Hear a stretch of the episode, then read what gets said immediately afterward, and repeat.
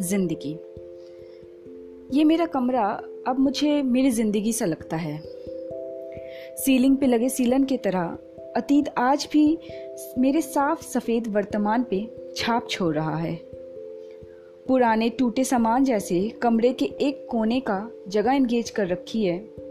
वैसे ही मेरे टूटे रिश्तों का दर्द भी मन के किसी कोने में जा छुपा है। दीवारों पे फैला धूल मिट्टी, जो ध्यान से देखने पे ही नज़र आता है, वैसे ही कुछ तन्हाइयाँ भी है मेरी, जो चेहरे से हमेशा ओझल रहती है। स्टडी टेबल पे रखे टेबल क्लॉक मुझे बर्थडे के तोहफे में मिला है, जिसे ना रखना चाहती हूँ और ना फेंकना।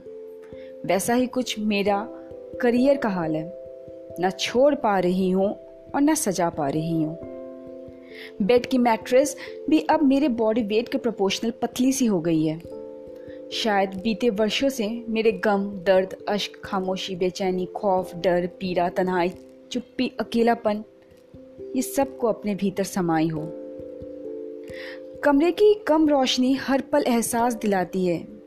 मेरे failures disappointments disqualification ineligibilities and unrequited love closures इस पूरे कमरे में बस एक ही हसीन जगह है, जो मुझे उम्मीद, हिम्मत, भरोसा, दिलासा, प्यार, जुनून, साथ और सुकून देती है।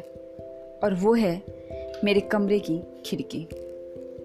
वो खिड़की जो पश्चिम दीवार पे है, एक मखमली गुलाबी पर्दे से घूंघट डाले। जिसे हर शाम पाँच बज के पचास मिनट से छः बज के तीस मिनट के बीच कभी भी ढलते सूरज की सुनहरी किरण मेरे अंधेरी बस्ती में आता है, जिससे हर शाम पाँच बज के पचास मिनट से छः बज के तीस मिनट के बीच कभी भी ढलते सूरज की सुनहरी किरण मेरे अंधेरी बस्ती में आता है और पूरे कमरे में रोशनी बिखेर देता है।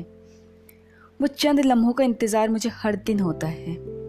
वो चंद लम्हों में मैं हिमालय के बर्फीले पर्वत, बंगाल की खाड़ी के टाइड्स पंजाब की जर्द खेती, रेगिस्तान में मिले ओएसिस और किसी मेट्रोपॉलिटन सिटी के सिटी लाइट्स देख लेती हूँ।